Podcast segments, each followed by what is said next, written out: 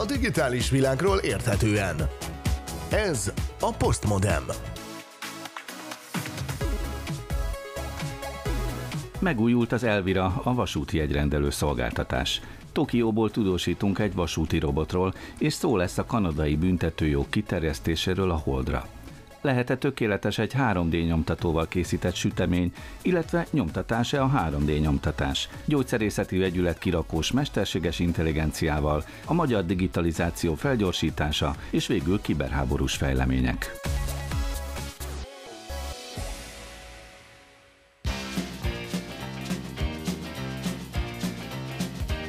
Üdvözlöm a hallgatókat, a mikrofonnál a szerkesztő Szilágy Árpád, és már is megfontolásra ajánlom a Lokomotív GT üzenetét. A nagy kérdés a helyzetem, hogy fut velem vagy jön felém a síneken, ez tehát az LGT és a síneken.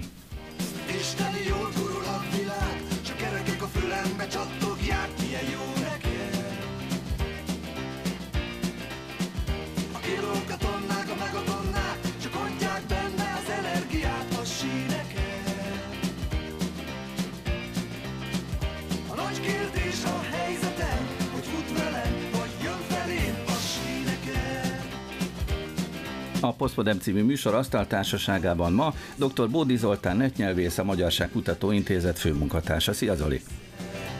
Szeretettel köszöntök mindenkit és benneteket is. Justin Viktor, tudományos újságíró, az Agroinform munkatársa is velünk van. Hello Viktor! Sziasztok, és üdvözlök minden kedves hallgatót! Aztán Keleti Artúr, kiberbiztonsági szakértő, az Informatikai Biztonság Napja alapítója. Szia Artúr! Hello, sziasztok, üdvözlök mindenkit! És végül Kovács Tücsi Mihály, szifíró, blogger, a Galaktika tudományos szerkesztője. Kellemes kerékcsattogás mindenkinek.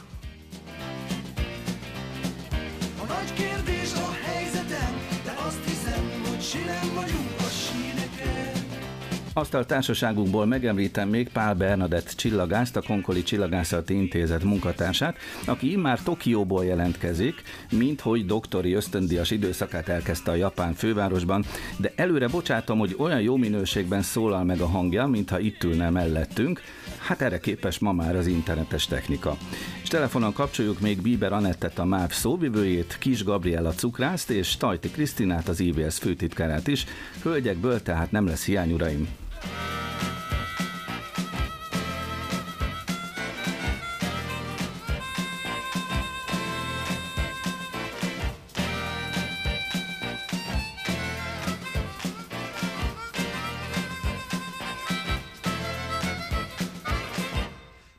A sajtóban az jelent meg, hogy megújult az Elvira, ezt a nevet nagyon sokan régóta ismerik, bár a MÁV-nál, a Magyar Államvasutaknál már nem pontosan ezt a nevet használják. Bíber Anett, a MÁV sajtó szóvivője itt van velünk a telefonvonalban. Azért önök egymás között használják az Elvira nevet? Mi egymás között jó napot kívánok, inkább azt szoktuk mondani, hogy a jé. Mi így emlegetjük. Az mit jelent? Jegyrendelő rendszer? Jegyértékesítési rendszer, Aha. ez egy kicsit komplexebben megfogalmazva. Tulajdonképpen ez a magyarországi közösségi közlekedés legtöbb értékesítési csatornájával bíró, legszélesebb kínálatot nyújtó jegyértékesítési felület. Ebbe benne van igen, amit elviraként ismerünk, amit ugye most a jegy.mav.hu oldalon tudunk elérni, benne van az applikáció, a MÁV alkalmazás telefonjainkon, és hát a pénztáraknak a rendszere, a fedélzeti, tehát a jegyvizsgálóknál lévő készülék, illetve a jegykiadó automatáknak a rendszer, amiből most már 400 darab áll rendelkezésre, szóval egy nagyon-nagyon komplex rendszerről beszélünk. Az indulása óta több mint 240 millió alkalommal vásároltak belőle az utasok, és nincs megállás, folyamatosan fejleszteni kell. Igen, és akkor azért még, hogy egy szó erejéig visszatérjek a, az Elvira névre, hogyha valaki ma beírja, hogy elvira.hu, akkor is oda el tud jutni a jegy.mav postmodernmav.hu címre, tehát ez a lényeges pont, hogy ott található meg ez a rendszer, ami ezek szerint megújult.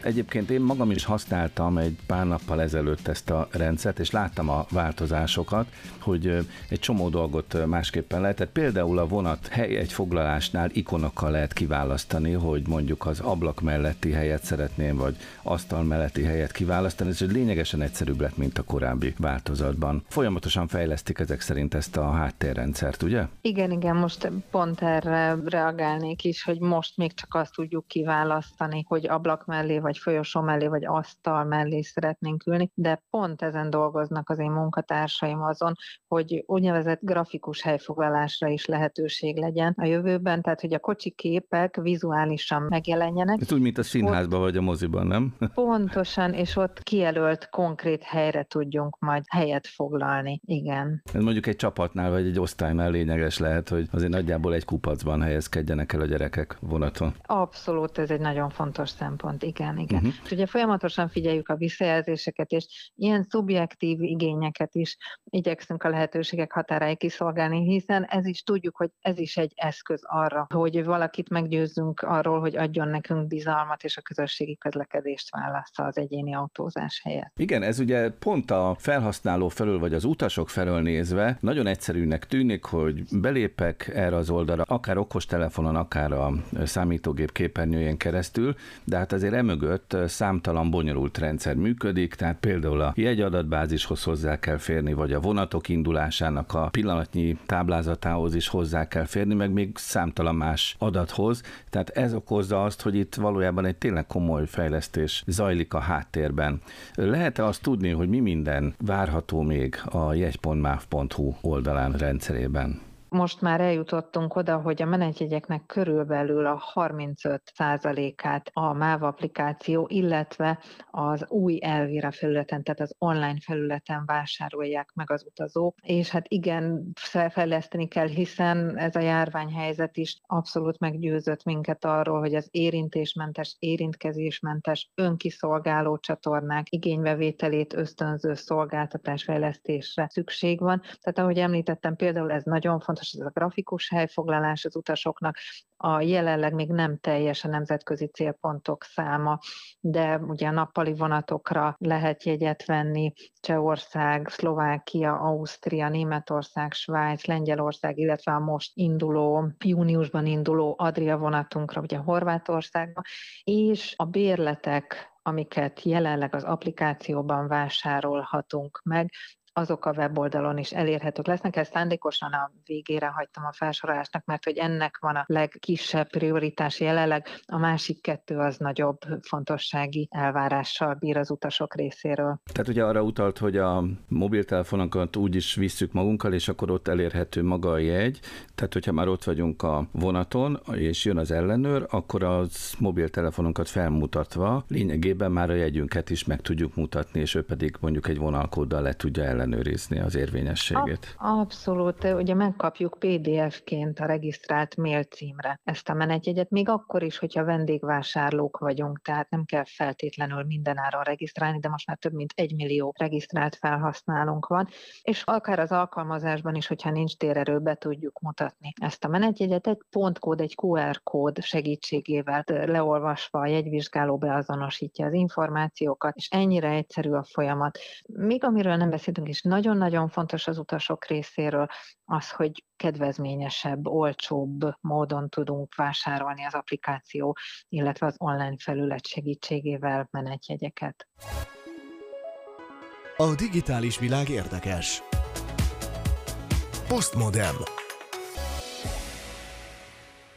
Különleges pillanat következik a postmodern történetében, ugyanis kapcsolom Tokiót, ahonnan Pál Berni csillagászunk, maskutató barátunk, az asztaltársaságunk állandó tagja jelentkezik, ugyanis itt már a korábbi postmodern műsorokban mondtuk, hogy doktorandusz hallgató a hölgy, és elmegy három hónapra Tokióba ösztöndíjra. Hogy vagy Berni ott Tokióban? Álmosan jelenleg, mert itt kora reggel van, de nem panaszkodom, mert ott a budapesti stúdióban pedig éjfél, úgyhogy legalább mindkét mindketten egyformán álmosak vagyunk. De egyébként minden rendben van. A hétvégén megtanultam a földrajzi szélességnek a hatásait, ugyanis május van, gondoltam, sétálok egyet a parkban, és egyáltalán nem számítottam arra, hogy mennyire le fogok égni. Bár ezt a hallgatóknak akkor elmondom, hogy én látom az arcodat így egy webkamerás közvetítésen keresztül, és teljesen fehér az arcod, tehát lehet, hogy ez a közvetítésnek a hibája, de itt én leégésnek semmi nyomát nem látom. Ez a japán csodaszereknek köszönhető, ugyanis a japán nők nem szeretnek leégni, úgyhogy természetesen amint kipirult az arcom, az első utam elvezetett egy közeli drogériába, és elmagyaráztam, hogy sikeresen leégtem, és adjanak valamit, amitől hamar meggyógyulok. Neked már ott ilyen jártasságod van Tokióban, hiszen voltál ott három évvel ezelőtt, és egy hónapon keresztül, úgyhogy ismered a járást, de vajon ismered-e a közlekedést? Tehát a tömegközlekedés például, hogy mondjuk a vonatokkal, vagy a metróval, buszokkal hogyan lehet járni? Hát a buszok először is az engem mindig meglep. Ugye Japán jobbkormányos, tehát szerintem rossz oldalon van az ajtó, ahol fel kell szállni a buszra. Soha nem jó irányba nézek, amikor lemegyek az útra. Úgyhogy a buszok ebből a szempontból is egy nagy kihívás, mert hogyha nem figyelek oda, akkor biztos a rossz irányba várom a buszt. A metró, hát a metró az fantasztikus, tehát hogy keresztbe kasul rengeteg metróvonal fut Tokióban, alig fér rá erre az ajtó fölötti kis mini térképre, mint ami a budapesti metrókon is van, ugye rajta van a négy vonal, és itt meg hát nem uh-huh. tudom hány vonal van rajta, de rengeteg. Van ilyen pingvin mintás kis kártyám, amire tudok tölteni pénzt, és akkor valahányszor felszállok a metróra, akkor lecsipogom egy ilyen beléptetőkapun, kiírja, hogy még mennyi pénz van rajta, és amikor leszálltam, akkor a kettő állomás közötti távolságnak megfelelő összeget, azt egész egyszerűen leveszi róla, és ez egy roppant egyszerű rendszer, ezt a kártyát pedig mondjuk automatában is tudom használni, vagy a boltban fizetésre, úgyhogy hú, nagyon kényelmes, nagyon szeretem. Ez jó lenne, hogyha Budapesten is működne ilyen hasonló kártya, nem? E, igen, én biztos szeretném, bár most már ugye bevezették a időalapú jegyet is, meg a digitális jegyet, szóval ezért mi is haladunk, de igen, ezeket a beléptető kapukat kifejezetten szeretem. Találtál egy nagyon érdekes dolgot, ami inkább az egyik szakmai érdeklődési köröthöz kapcsolódik a robotokhoz.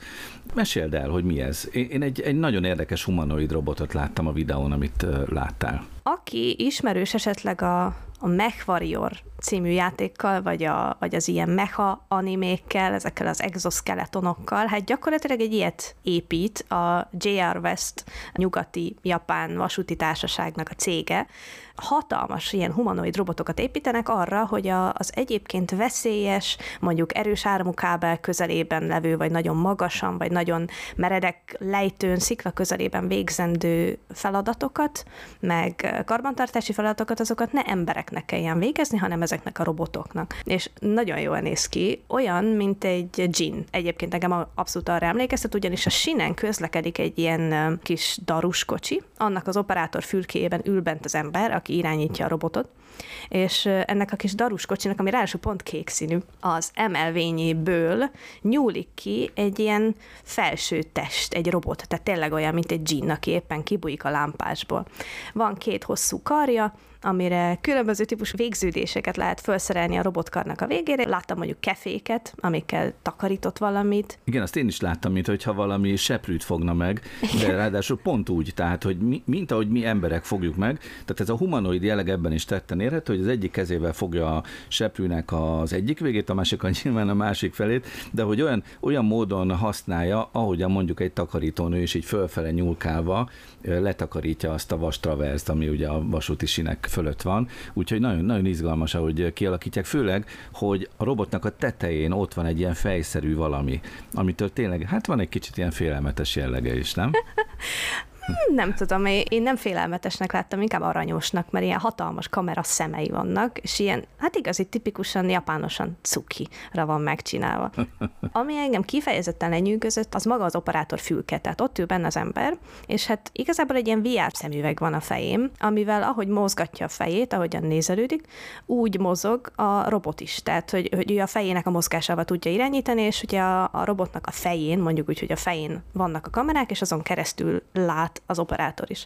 És van két ilyen, hát elég nagy méretű hidraulikus fém kar, amin keresztül mozgatja ő a robotnak a karjait, és nem csak simán mozgatni tudja, mint mondjuk egy videójátékban, hanem úgy van ez a szerkezet megépítve, hogy érzi azt, amit a robotkar érez. Tehát érzi a súlyt, érzi az ellenállást, érzi, hogyha valami történik. Tehát mondjuk, hogyha valaki kintről megfogja a robotnak a karját, és elkezdi tolni előre, akkor ezt az operátor érezni fogja belül, hogy ő neki tolják a kezét. És ellen tud tartani? Tehát vissza tudja nyomni, nem? Hát valószínűleg igen.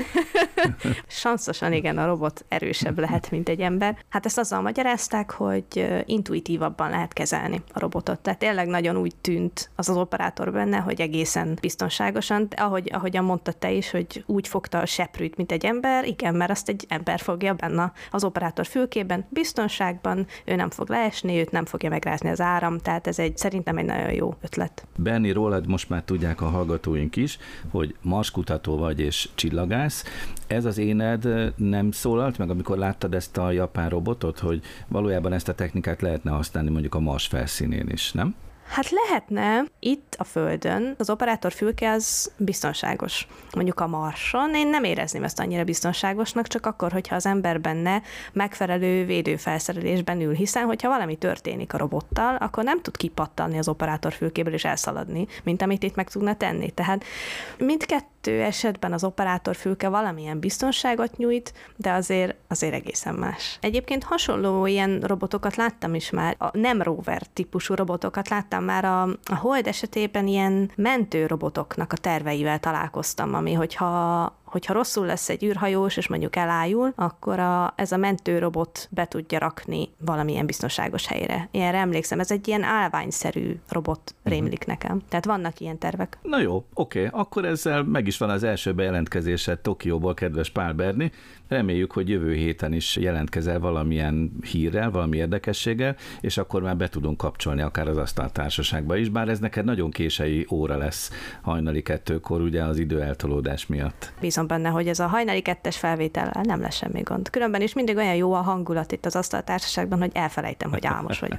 Oké, okay, így legyen, Berni, köszönjük szépen, és érezd magad jól Tokióban. Köszi! Hát itt a felvételünkhöz képest ez egy felvételről szólalt meg ez a beszélgetés Pál Bernadettel, de azért az asztaltársaság nyomon követte, hogy miről beszélgettünk az ifjú csillagász hölgyeménnyel. Artur? Szóba került egy robotkar, pontosabban egy kar, amit ugye robot és ember irányít, és egy nagyon érdekes dolgot vetett fel bennem, vagy emlékeztetett arra, hogy nem tudom, tudjátok-e, hogy most már egyre több kísérlet folyik azzal kapcsolatban, hogy hogyan lehet azokat a robotokat, amelyek közöttünk mozognak, arra megtanítani, hogy ha mondjuk mi eltoljuk a karját, akkor mit kell ezután csinálnia. Tehát úgy kell megírni ezt az úgynevezett reward functions, ezt a jutalmazó funkciót, hogy képes legyen fölismerni a robot, hogy most nem eltéríteni akarják az útjától, hanem javas javasolnak neki valamit, vagy me- megpróbálják megkérni, hogy ezt ne így csinálja, hanem úgy csinálja. És ezt a robotok most már elkezdték a megfelelő tanulási algoritmusokon keresztül használni ezt a fajta funkciót, és ez szerintem a, az emberek között élő, mozgó humanoid robotoknál egy különösen érdekes funkciófejlesztés lesz. Ez különösen a brutálisan erős ipari robotok miatt is fontos témakör, ugye? Mert azoknak a robotkaroknak az ereje sokszorosa annak az erőnek, amit egy ember karja képes kifejteni. Így van, ez ezért is fontos, meg azért is, mert nagyon sok olyan robot dolgozik például futószalagoknál, vagy éppen a háztartásokban fognak majd dolgozni, ahol az emberek természetesnek fogják azt venni, hogyha hozzányúlnak egy robothoz, megérintik, megállítják, arrébb mozgatják a kezét, akkor az ugyanúgy fog cselekedni, mint egy ember cselekedni, mert majdnem úgy néz ki, mint egy ember. Na ezt a funkciót másolják le ezek az algoritmusok. A digitális világról érthetően. Ez a Postmodem. Pál Bernadettel a beszélgetés közben fölmerült ez a szempont, hogy ezt a technológiát lehetne mondjuk a hold felszínén, vagy máshol a Marson is alkalmazni. Ezeket a robotokat nyilván már most is alkalmazzák a különböző űrkutató, űrügynökségek. Kovács Tücsi Mihályal viszont arról fogunk beszélgetni, hogy a jog hogyan terjesztődik ki az űrben, például a hold felszínére. Most volt egy hír arról, hogy a kanadaiak nagyon fontosnak tartják, hogy már is szabályozzák az űrben elkövetett bűncselekményeknek a hát büntetését. De miről van szó, Tücsi? Nemrégiben jelent meg egy hír, hogy a kanadai törvényhozás elbírálás alatt áll az a jogszabály, amely büntethetné a holdon a holdra utazás és a holdról elutazás közben elkövetett bűncselekményeket.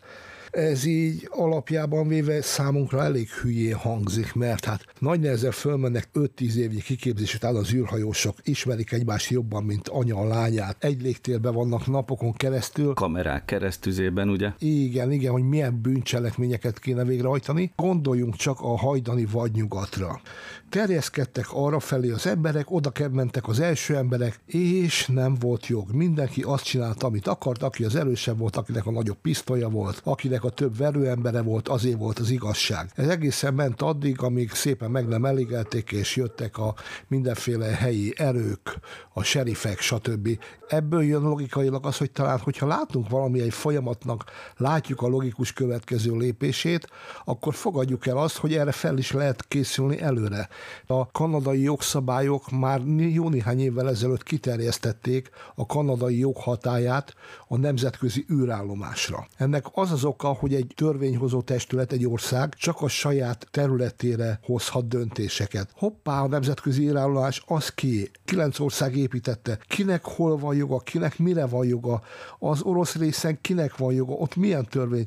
Bármi történhet, bekattanhat egy űrhajós, olyat csinál, amivel mások életét kiol oltja. Előfordulhat olyan, ami nem látunk, de lehet, hogy csak 20 vagy 30 év múlva lesz esedékes, amikor mennek fel az első űrturisták, és az első részeg űrturista ki akarja próbálni, hogy tényleg a súlytalanságban mi történik a levegővel, hogyha ő belelő az ablakba. Az űrturistákat miért 20-30 év múlvára datálod? Hát már eddig is voltak most jelen pillanatban a Holdra gondoltam, de hát ja. most már négy-öt éven belül várható, hogy keringő szállodák lesznek a Föld körül.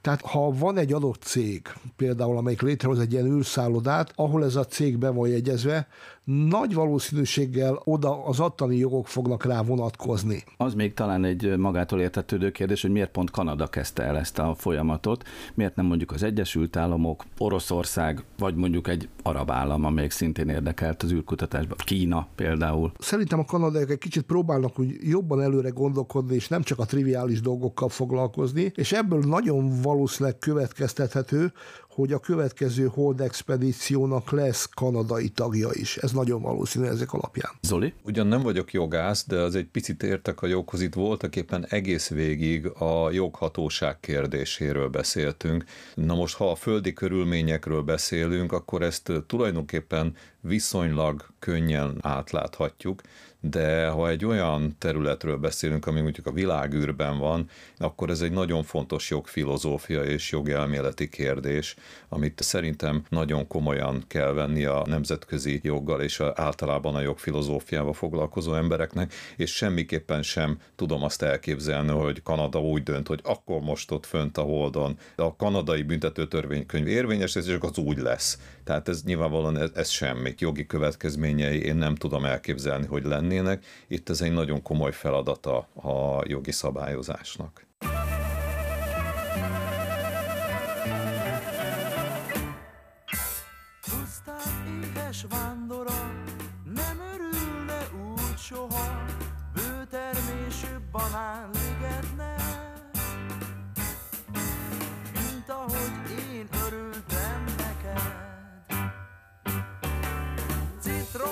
Citrom ízű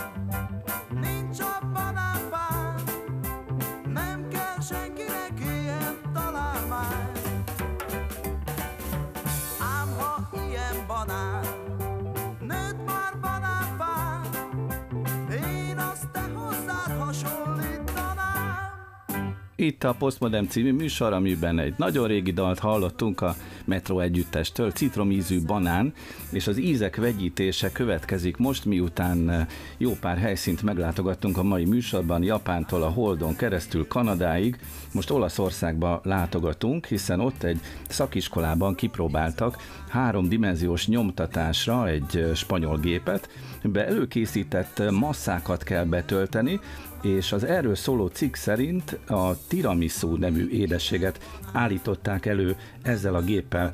Nos, itt van velünk a vonalban Kis Gabriella, az Édes Mindegy Desszertbár cukrásza. Szia, Gabriella! Sziasztok!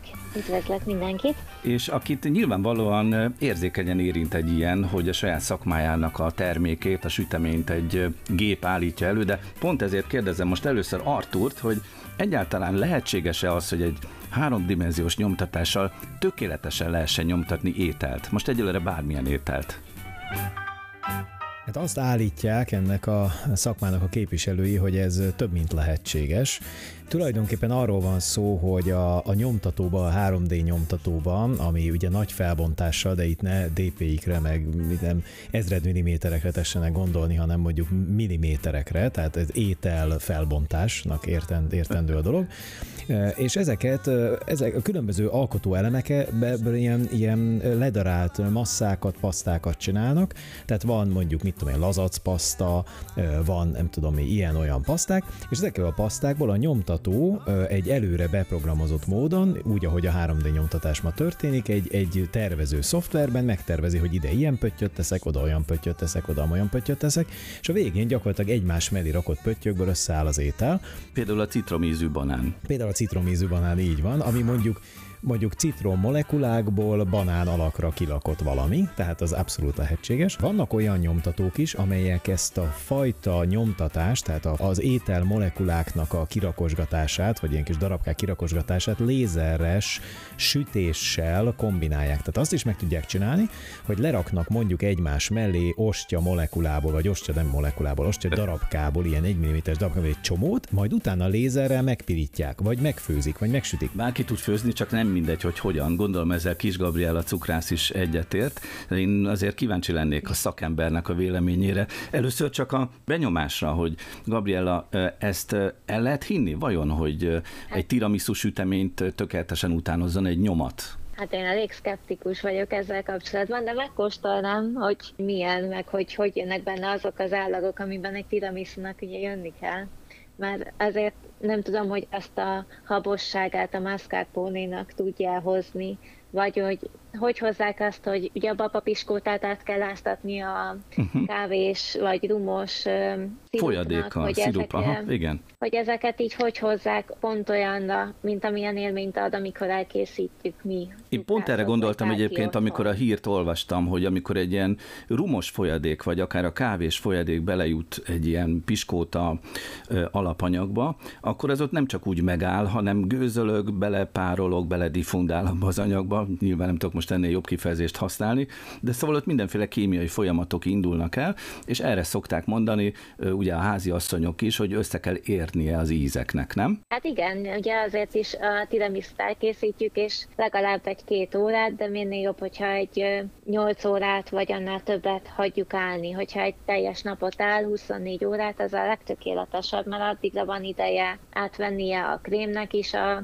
rumos szirupból valamennyit, meg nyilván a krémállaga is változik, ahogy a piskóta magába szívja a krém nedvességét, szóval, hogy, hogy ezt hogyan tudják kinyomtatni. Nagyon érdekes. Ráadásul én ugye láttam már működés közben egy ilyen háromdimenziós nyomtatót, ott ugye a rétegek egymásra kerülnek. Ezt egy tiramisu esetében hogy lehet elképzelni szerinted? Hát ezt csak úgy lehet elképzelni, hogy a legfontosabb elemei ennek az ízvilágnak, amit most mondtatok, ezeket masszákban előállítják, beletöltik ezekbe a tartályokba, és a, a program, ami, amivel elkészítik, megtervezik, hogy hogy nézzen ki, ott kísérletezni kell azzal, hogy melyik típusú típusú dologból hány darabot kell egymás mellé lerakni, hogy az ízhatás is visszaköszönjön, vagy még az is lehetséges, hogy mondjuk a lézer helyett egy ilyen alkohol injekciót használnak mondjuk a végén, tehát hogy amikor mondjuk elkészül maga az étel kinyomtatva, az egymás mellé rakott piskóta és egyéb darabok, akkor mondjuk belefecskendezik egy külön rendszerből ezt, a, ezt az alkoholt.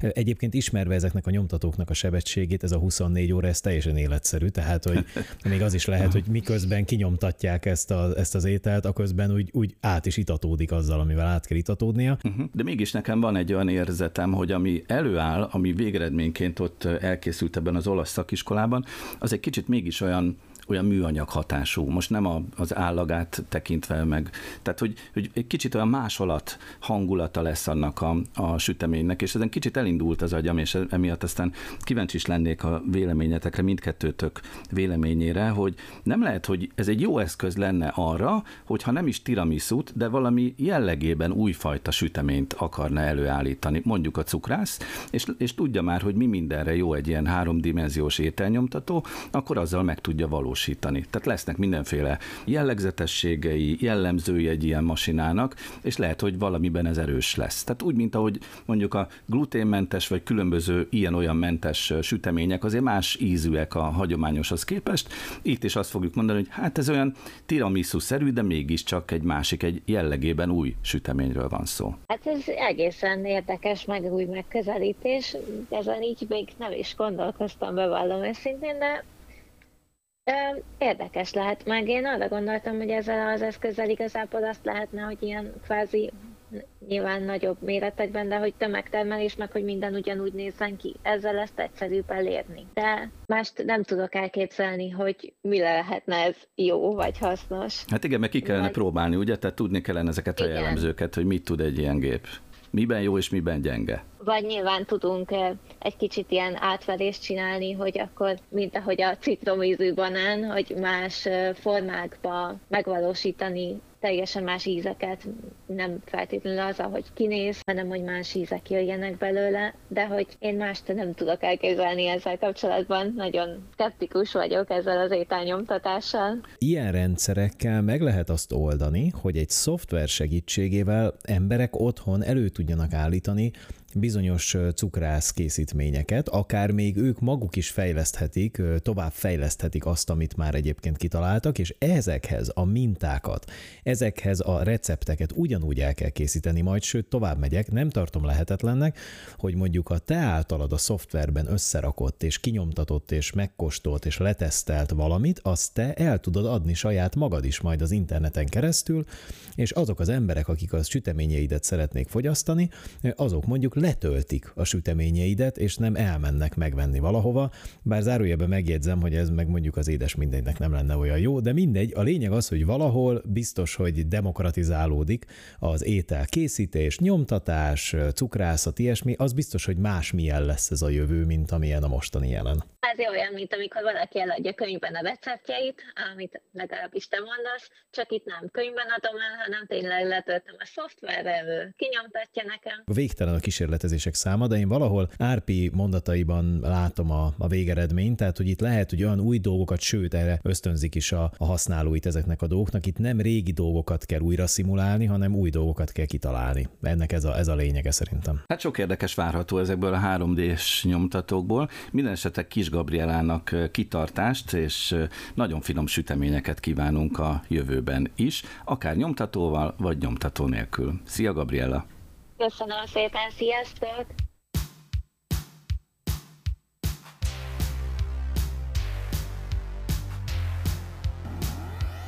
Egy háromdimenziós tánccal folytatjuk a 80-as évek jól ismert zenekarával a Transexel.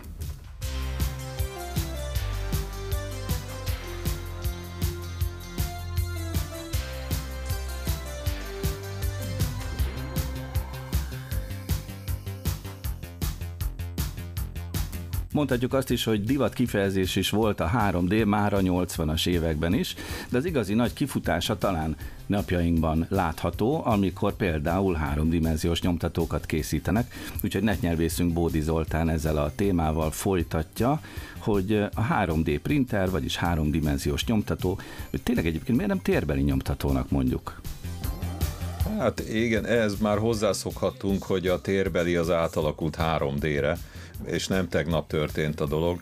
Szóval ebből a kifejezésből engem egyébként sokkal jobban érdekel a második fele, eléggé meglepő módon, a nyomtató. Nyilván tudja mindenki, hogy a nyomtató szónak a szótöve az, hogy nyom, tehát valamilyen préselési mozzanat. Hát ahogy a sajtót is ugye nyomták, és onnan jött a printelés, hogy kinyomták az újságot. Sőt, sőt, a sajtó, a sajtolás, a nyomda sajtónak az eredménye lett az a nyomtatvány, mondjuk a hírlap, és egy ilyen jelentés módosulással átadta, a jelentés adással átadta a sajtolás a sajtóra, tehát a termékre a jelentését, tehát nagyon érdekes ez. De tényleg milyen érdekes, hogy ezt mondtad, mert eh, ilyen alapon lehetne ma nyomtató szó helyett mondhatnánk azt is, hogy sajtó, és jól kifejező lenne, Persze. hiszen azt a kinyomtatandó szöveget ki sajtolja a nyomtató. Igen, de hát ugye ehelyett azt mondjuk, hogy nyomtató, de az eredeti nyomtatóban ugye benne van tehát a préselés, a sajtolásnak, az összepréselésnek a mozzanata. Van egy nyomó minta,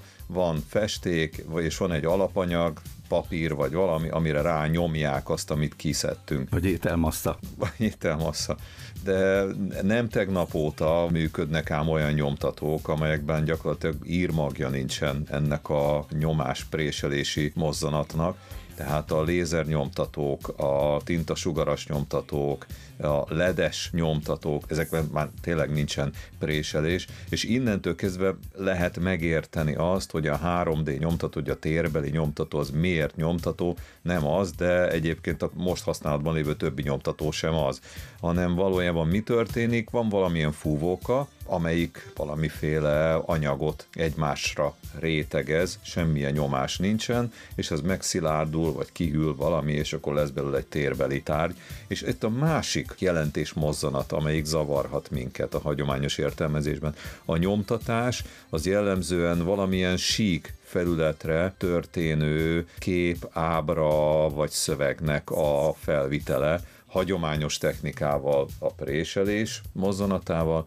és az újabb technológiákkal már nem préseléssel, de mindegy, szóval valamilyen szöveg. A háromdimenziós vagy térbeli nyomtatónál egyrészt nem is nyom, másrészt nem is szöveget hoz létre, vagy képet. Tehát itt egy nagyon komoly jelentés átalakulásról van szó, inkább a bélyegzőhöz hasonlít a hagyományos nyomtató. A bélyegző tehát amikor van egy minta, bemállítjuk a tintába, és a papírra rányomjuk, és valamilyen nyomot hagy.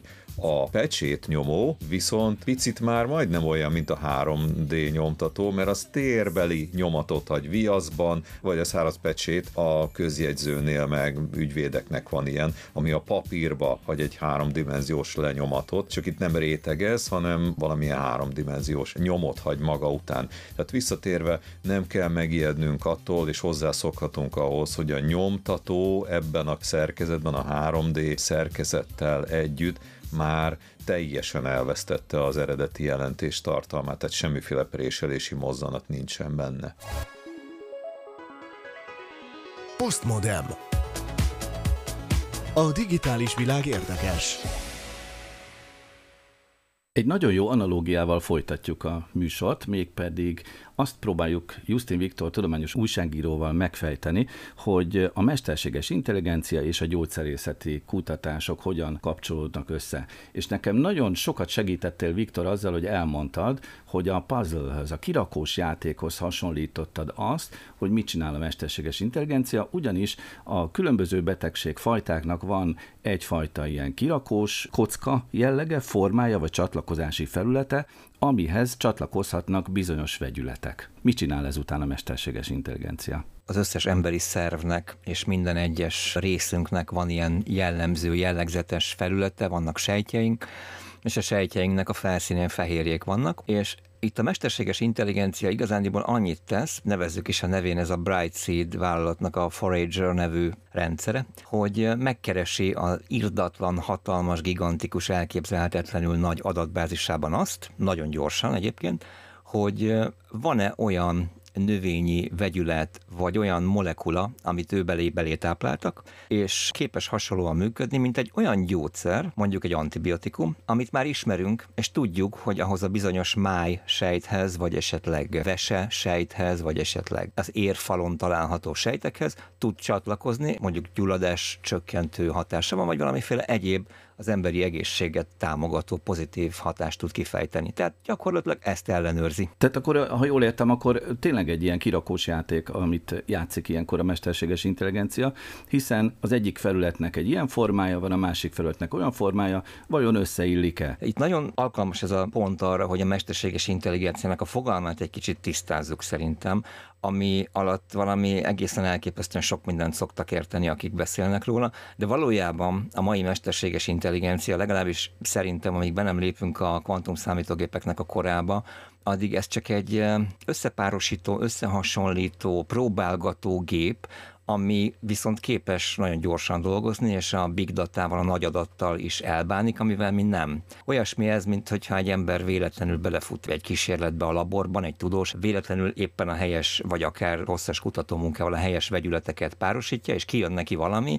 Na ezt a mesterséges intelligencia ebből több milliót képes elvégezni havonta gyakorlatilag, tehát ez egy ilyen elképesztően felpörgetett labormunkának feleltethető meg, de csak olyan adatokból képes dolgozni, amiket beletápláltál. És akkor a, az eredmény azért mégiscsak ott folytatódik, ahol eddig is a gyógyszerészeti kutatásokban. Tehát kijön a mesterséges intelligencia eredményeiből valami, hogy ez a vegyület működik ezzel a betegséggel, tehát akkor próbáljátok ki, kedves emberek. És akkor ők pedig tényleg ott a kémcsövekbe összevegyítik és kipróbálják gyógyszerként. Így van, pontosan. Hát ha megengeded, rátérek itt a konkrétumra, Aha. tehát a, az a Forager nevű, ami egyébként a világ legnagyobb digitális platformja. Ez az emmi, ez képes volt arra, hogy a növényi vegyületeknek a bioaktív hatásait vizsgálja ilyen illeszgetős módszerrel, és keresse az analógiákat a létező gyógyszereinkkel, és így legutoljára, legutolsó eredményként, amit fel lehet említeni róla, megtalálta, vagy talált két olyan vegyületet, amik a, a nem alkoholos zsírmájat képesek viszonylag gyorsan egerekben gyógyítani. Ez egy nagyon elterjedt népbetegség, tehát talán az alkoholos még elterjedtebb sajnos, de a nem alkoholos is elég elterjedt. Ülőmunka okozza, tehát az elmúlt években erre valószínűleg ráerősített az emberiség, és megfelelő életmóddal lehet ellene tenni, meg hát ezekkel a vegyületekkel is, tehát ebből nem sokára gyógyszer lesz. És hát a Forager ezt csinálja, a gyógynövények és ehető növények listájáról eddig 700 ezer olyan vegyületet talált, 700 ezer olyan vegyületet, amit potenciálisan meg kell az embereknek vizsgálni. Na itt van a határa a mesterséges intelligenciának, tehát ő rak egy jelzést, felemeli a kis digitális kezét, hogy kedves kutató, itt van egy vegyület, ezt meg kéne nézni, és innentől az ember jön. A digitális világról érthetően. Ez a Postmodem.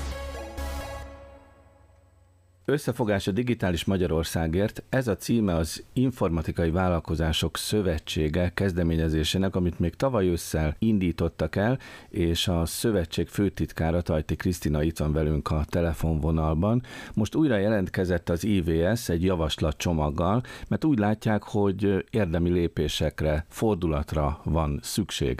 Hogy látják, mi most a helyzet a magyarországi digitális világgal, digitális Magyarországgal, digitális gazdasággal, és digitális társadalommal. Köszönöm a lehetőséget, és üdvözlöm én is a hallgatókat. Igen, tavaly ősszel készítettünk egy számadást azzal kapcsolatban, hogy mit sikerült az elmúlt időszakban hazánkban a digitalizáció tekintetében elérni, és hogy hol tartunk egyébként Európa Uniós szinten is a tagállamokhoz képest, és hát arra a megállapításra jutottunk, hogy sokat tettünk, de nem eleget. És nem sikerült kihasználnunk a digitalizációban rejlő potenciálokat megfelelő mértékben. Mi azt gondoljuk, hogy még mindig van rá lehetőség, hogy ezt kihasználjuk, hogy a digitalizációt a magyar társadalom és a magyar gazdaság javára fordítsuk, viszont ha ezt komolyan gondoljuk, már pedig az IVS nagyon komolyan gondolja, hogy ez egy tényleg valid lehetőség számunkra, akkor ezért tennünk kell, és ennek érdekében adtuk ki tavaly a kiáltványt, összefogás a digitális Magyarországért címmel. Azt kezdeményeztük, hogy ne csak a gazdasági szereplők, de a teljes társadalom és az egyének szintjén is értsük meg ennek a jelentőségét, és kezdjünk egy közös munkába annak érdekében, hogy a következő négy éves ciklusban eredményesebbek tudjunk lenni a digitalizáció terén. Hadd legyek én most a hallgatónak a követe, és mondjam el azt, ahogyan valószínűleg a mi hallgatóink látják a dolgot, hogy mi itt a probléma. Az internet elterjedése például most már elég nagy fokú Magyarországon, ugye a társadalom többségénél be van kötve, ráadásul nagy széles sáv van, az emberek nagy többségénél mobiltelefon is egyre korszerűbben, egyre gyorsabban cseréljük le a telefonokat. Tehát mi az, ami, ami hiányzik? A digitális alapkészségek szintje még mindig kritikus megítélésünk szerint a társadalom nagy tömegében az, hogy az internetet használjuk, és hogy mondjuk a social media platformokon jelen vagyunk, ez még nem az a szintű digitális alaptudás, ami ahhoz kell, hogy össztársadalmi szinten ezeket a lehetőségeket ki tudjuk aknázni. Tehát röviden Ezért összefoglalva arról van szó, hogy a ház megvan, csak még nem laktuk be? Így van, így jön, így is fogalmazhatunk. Nagyon sok olyan lehetőség van még előttünk, amivel foglalkoznunk kell, és itt a, az oktatási rendszerben a digitális alapkompetenciák komolyabb beillesztése, egy digitális kompetencia minimum elvárása például, mi azt gondoljuk, hogy ez egy nagyon fontos eleme lenne a jövőnek, hogy a fiatalokat úgy készítsük fel az általános iskolákban, középiskolákban, hogy eleve a lehetőségét megteremtsük annak, hogy ők a különböző szakmákban majd a digitális megoldásokat tudják használni, és akár munkaerőpiaci beavatkozásokról is beszélhetünk, vagy az átképzések lehetőségéről, amivel kapcsolatban szintén voltak programok, de még vannak benne kiaklázatlan lehetőségek. Ilyen erős mondat is van az önök közleményében, hogy jelentősen növelné a magyar GDP-t a jól képzett digitális munkaerő. Mi az a nagyon konkrét lépés, amit most meg kellene tenni, és kinek kell megtenni? A kormányzatnak, a társadalomnak, civil szervezeteknek, kinek? Ez egy közös cél kell, hogy legyen, és mindenkinek van feladata ebben. Én azt gondolom, ahogy említettem, az egyének szintjén is fontos, hogy megértsük, hogy saját lehetőségeinknek a gátja lesz majd az, hogyha a digitális képességeinket, a tudásszintünket nem fejlesztjük, és nem fogjuk tudni használni azokat az újszerű technológiákat, amiket hamarosan számtalan olyan munkakörben fogunk majd tapasztalni, amiket most még azt gondoljuk, hogy ugyan, tehát ehhez nincs szükség, de szükség lesz nagyon hamarosan a digitális digitális tudásra minden munkakörben, és az egyének szintje mellett természetesen a kormányzatnak és a szakpolitikai döntéshozóknak is fontos, hogy, hogy erre kiemelt figyelmet fordítsunk, és olyan programokat indítsunk közösen, amik segítenek össztársadalmi szinten abban, hogy a digitális készségek és a digitális tudás megteremtődjön széles körben. Nem fogják tudni a KKV-k használni azokat a digitális megoldásokat, amik az ő hatékonyságukat növelik, és a versenyképességüket lehetőségeket biztosítják, ha a munkavállalóik egyszerűen nem lesznek felkészítve arra, hogy ezeket technológiákat megfelelő módon alkalmazni legyenek képesek. Tehát az, hogy a, a digitális tudás ott legyen a kezünkben, ez az alapja minden egyéb olyan programnak, ami a digitalizációra épül. Mi itt a műsorban már idéztük egyébként az EU tagországok digitális társadalmi és gazdasági fejlettségét mérő vagy megmutató DESI indexnek a legutóbbi mérését, legutóbbi adatait, és ez megtalálható az összefogás a Digitális Magyarországért című IVS anyagban is. Itt látom ezt a görbét magam előtt, hogy hát sokadik helyen van Magyarország. Van az önök szem előtt lebeg olyan példa, példa, hogy melyik ország ilyen szempontból a, az élenjáró, akár mintaadó példaország? Természetesen vannak, de azt gondolom, hogy nem feltétlenül az élenjáró országokból kell kiindulnunk. Mi azt gondolom, hogy a, ebben a régióban kell, hogy első lépésként példát tudjunk majd mutatni. Ez a régió, Európának ez a része azért más háttérrel, más alapokról tud indulni, ezért konkrétan a környező országokban működő partnereinkkel egyeztetünk és dolgozunk azon, hogy ők milyen programokban voltak sikeresek, illetve miben látnak lehetőséget, és hát nyilván az lenne a cél, hogy az élenjárókat utól érjük, de én azt gondolom, hogy nekünk nem a nagyon sokkal előttünk járó országokhoz kell első lépésben eljutnunk, hanem el kell indulnunk egy felzárkózási folyamatban, és mi hisszük azt egyébként, hogy ebben a régióban Magyarország digitalizációs megoldások, digitalizációs eredmények tekintetében tud eredményes és sikeres lenni, és igenis tudunk majd példát mutatni hamarosan más országoknak, hogy hogyan kell ezt a fordulatot megoldani. A digitális világról érthetően. Ez a Postmodem. A postmodern kiberháborús hadik tudósításaiban Keleti Artúr beszámolt az elmúlt hetekben arról, hogy több helyen rengeteg e-mail szivárgott ki, és most arról adott nekünk hírt előzetesen, hogy az üzleti e-mail csalások által okozott veszteség egyre nagyobb szintet ér el. Ez összefügg egymással, hogy kiszivárgott a rengeteg e-mail, Artúr? Ez előfordulhat, igen. Igazából itt arról van szó, hogy van ez úgynevezett business email compromise, ami magyarul úgy lehetne fordítani, hogy az üzleti e-mailes csalások száma, ez növekedett meg az FBI-nak a múlt hétvégén kiadott jelentése szerint. Ez azt jelenti, hogy 2016 és 2021 között 65 kal növekedett, összesen 43 milliárd dolláros veszteséget jelent évente ez a, a világban. Ezek azok a fajta csalások, amikor e-mailen keresztül rávesznek a vezetőket, cégvezetőket arra, hogy bizonyos dolgokat csinálnak, meg kattintsanak valahova, vagy küldenek el valahova valamit. Tehát igen, ezek összefüggnek. De hogy a kiberháború oldaláról is beszéljünk, most nagyon gyorsan föl fogok sorolni olyan eseteket, amik bekövetkeztek, nem is fogunk elmélyedni bennük, csak azért, hogy érezzük, hogy, hogy növekszik ez a nyomás. Egy MI6 nevezetű csapat, aki nem összekeverendő a valódi MI6-el, tehát ők a, a gonoszak. A saját állításuk szerint a Kremlnek az adatbázisából kiszivárogtatnak egy részt, vagy megszereztek egy részt, ez kb. 500 megabájtnyi információ, de hát mindenki nagyon izgul, hogy mi lehet ebben az információcsomagban. A Killnet állítása szerint, aki egyébként egy orosz hacker csapat, és róla már többször beszéltünk itt a műsorban, ők feltörtek több ukrán érdekeltségű kormányzati oldal, többek között a nemzetközi árucikkpiac figyelő információs rendszert is, ahonnan egyébként letörölték az adatbázist, megszerezték a tartalmát, illetve feltörték az állami nyugdíj portáját is Ukrajnának, ahonnan 62 ezer ember adatát tették elérhetővé.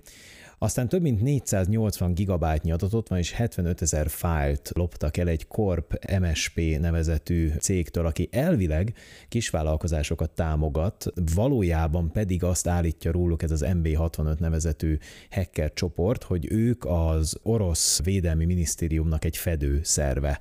Csak az a bibi, hogy az erről szóló 9 gigabájtnyi darabot ezekbe az adatokból letörölték egy rendszerről, ahol szerepelt, vagy ahova föltették, és állítólag a hackereknek képzeljétek el, ez lett az egyetlen kópiája. Ezt elbírjátok képzelni, hogy valahonnan kilopnak ennyi adatot, és a legfontosabb részt azt pedig letörlik belőle, és nincs másolat belőle.